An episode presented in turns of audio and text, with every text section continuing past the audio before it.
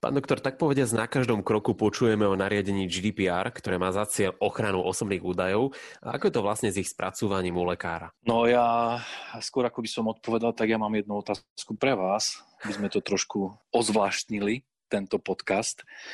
Čo si myslíte, čo je najhrubšia bychľa v ambulancii lekára? No v prvom rade neviem, čo je bychľa. Ako sa povie taká hrubá kniha? Bychľa? No to neviem. Takže... Alebo asi. Tak najhrubšia kniha, aká momentálne sa nachádza v ambulancii lekára, je aká? Tak Vademekum, tak sa to asi volá, predpokladám. Tá kniha, kde majú tie diagnózy. No ale potom ešte to bude asi aj nejaká príručka na spracovanie osobných údajov. Určite, lebo bez toho by to nešlo. Tak. Bez toho by to nešlo, je to bezpečne uchované niekde v zásuvke, v ambulancii, možno, že sestra to má niekde pri sebe v treťom šuflíku od vrchu. Takže to je prvá otázka z mojej strany, na ktorú ste správne odpovedali. Ale teraz vážne, nemusí to tak samozrejme byť, pretože pravidlá spracovania osobných údajov sú vtedy dobré, keď naozaj popisujú to, čo sa v ambulancii deje a keď umožňujú ambulancii skutočne aj tie správne postupy dodržiavať. A my dneska by sme sa ani nemuseli rozprávať o všetkých tých zásadách, lebo to je veľmi nadlho. Skôr ja osobne by som chcel hovoriť veľmi v skratke o takej praktickej záležitosti, ktorá sa týka jednej špecifickej povinnosti pri GDPR. A tá je typická tým, že sa dá jej plnenie veľmi jednoducho kontrolovať, a to zo strany hocikoho. To znamená, že či zo strany pacienta, alebo aj priamo zo strany Úradu na ochranu osobných údajov. Aká je to možnosť? Ja som čakal na tú otázku, som chcel nahrať na smeč, že čo to bude. Sú to vlastne dve povinnosti, ale dajú sa splniť jedným rázom. To znamená, že tu by sa dala uplatniť zásada, že jednou ranou dve muchy vieme zabiť.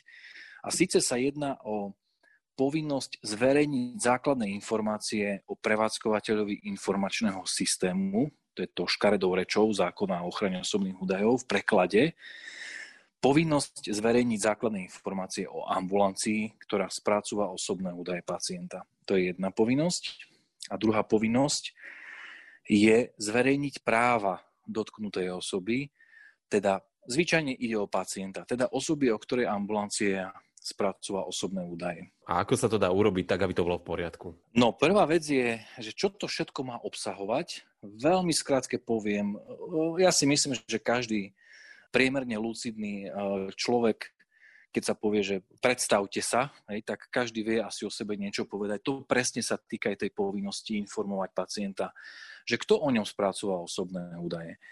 Teda v rámci tej povinnosti musí ambulancia uviesť svoje identifikačné údaje, musí uviesť, aké typy, aké druhy osobných údajov o pacientovi, alebo teda o osobách spracúva. Takisto musí uviesť, na základe akých právnych titulov to robí. To znamená, či je to na základe zákona, že to musí robiť, pretože to od neho zákon požaduje, alebo či je to na základe súhlasu. To znamená, všetky tieto veci musí uviesť. Takisto aj dobu spracovania osobných údajov. Teda toto sú také základné informácie, ktoré sa týkajú práve tých základných údajov o ambulancii. Súčasne, ako som povedal, tak musí ambulancia uviesť také poučenie o základných právach dotknutej osoby. To znamená, že či mám právo, keď sa jedná o spracovanie na základe súhlasu, akým spôsobom môžem svoj súhlas odvolať, ako môžem namietať nesprávnosť spracovania, neúplnosť. To znamená taký ten základný prehľad tých práv, ktoré upravuje priamo nariadenie o GDPR a ktoré nájdeme aj v zákone o ochrane osobných údajov. Kde by to malo byť zverejnené a v akej forme? To ma zaujíma, takže ako to ľudia rozoznajú, že to je to, čo tam má byť zverejnené ohľadom GDPR. Mne sa veľmi páči, ako nestrácate niť, pretože ja vždy dám takú obsiahlu odpoveď, kde jedna veta je asi na 7 riadkov a vy sa nestratíte v tom, takže to tlieskam a gratulujem. Takže sme sa dostali od obsahu k spôsobu zverejnenia. No tak samozrejme, že právnik jasá, keď je niečo na papieri a minimálne 3-krát podpísané. Takže úplne najideálnejšie je, keď ambulancia všetky tieto informácie každému pacientovi nechá podpísať, hej, že ho informovala. Teraz si určite lekári chytajú hlavu a trhajú vlasy, že zase niečo treba tlačiť a podpisovať. To je, hovorím, najideálnejší spôsob. Ale zákon nehovorí, že to musí byť vždy v písomnej podobe, Podstatné je to, aby to bolo preukázateľné. A teda, z môjho pohľadu, ak má ambulancia napríklad webovú stránku, tak určite toto poučenie a tieto informácie je potrebné zavesiť na web. Takisto, keďže nie všetci pacienti majú prístup na web, najmä tí starší ešte stále môžu mať problém sa na webovú stránku dostať, tak určite je dobré, aby ambulancia takéto základné poučenie mala zverejnené aj vo verejne prístupných priestoroch. To znamená, že pod verejne prístupnými teraz mám na mysli napríklad čakáreň. Samozrejme, keby sme všetko mali zverejňovať, tak už vlastne v podstate celá čakáreň ambulancie je oblepená plagátmi, ale tu stojí naozaj za to nepodceniť a to zverejniť, pretože, ako som povedal, je to veľmi ľahko zistiteľná povinnosť. To znamená, či to ambulancia plní alebo nie. Čo v prípade, ak tak ambulancia neurobí, kto to môže okrem pacientov kontrolovať a aká sankcia hrozí za nedodržanie? No, dodržiavanie povinností, ktoré sa týkajú spracovania osobných údajov, kontroluje Úrad na ochranu osobných údajov, ale v zásade akýkoľvek neprajník, nejaký pacient napríklad, ktorý je trošku zorientovaný a chce, dajme tomu, ublížiť ambulancii, tak stačí, pokiaľ to nahlási Úradu na ochranu osobných údajov, že ambulancia tieto povinné informácie zverejnené nemá a vlastne úrad môže vykonať kontrolu. A tým, že to nie je, viete, údaj, ktorý je ťažko zistiteľný, ako tá samotná skutočnosť, či som informoval. Ak vlastne ten úradník nezistí, že sú na verejne dostupných miestach zverejnené informácie, o ktorých hovoríme, tak v zásade už to môže predstavovať veľké riziko toho, že úrad nakoniec tú pokutu uloží. No a predpokladám, že vaša otázka znie, že aká vysoká pokuta to môže byť. Presne tak. Tak ja začnem tom najvyššou. Tak najvyššia tá pokuta môže byť 20 miliónov eur. Reálne však asi ťažko očakávať, že úrad by uložil takúto naozaj vážnu sankciu. V poslednom roku, to znamená, že v roku 2020, úrad na ochranu osobných údajov kontrola viacero subjektov a zvyčajne tie pokuty boli ukladané, teraz nehovorím o ambulanciách, ale vo všeobecnosti, boli ukladané niekde v rozmedzi medzi 1500 až 6000 eur.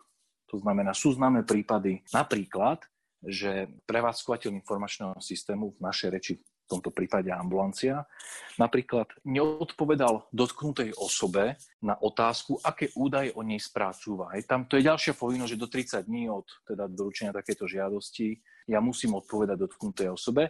Ten kontrolovaný subjekt to neurobil, nestihol to, odpovedal až v 2 mesiacoch a úrad uložil vlastne tomuto subjektu pokutu až 6 000 eur. To znamená, že naozaj tu ide minimálne o 1000 eur a preto má zmysel si na to dať pozor. I keď som sa snažil, alebo sme sa snažili teraz o povinnosti zverejniť tie informácie o ambulancii a o právach dotknutej osoby čo najviac konkrétne, tak ja si uvedomujem, že stále ešte môžu tam ostávať nejaké nejasné miesta, otázniky a preto jedna veľmi praktická rada. Pokiaľ si takéto poučenie neviete pripraviť sami, tak naša advokátska kancelária má pripravený taký pekný informačný plagát, je to v rozmere A3, je krásne graficky spracovaný, sú tam všetky podstatné informácie, ktoré sa týkajú procesov, ktoré sa týkajú osobných údajov, to znamená, že praktická rada, ak si neviete pomôcť sami, pokojne sa obráťte na nás a my vám takýto plagát pošleme. Súčasne s takýmto plagátom viete využiť aj základné informácie, ktoré sú uverejnené na stránke ambulancia.online.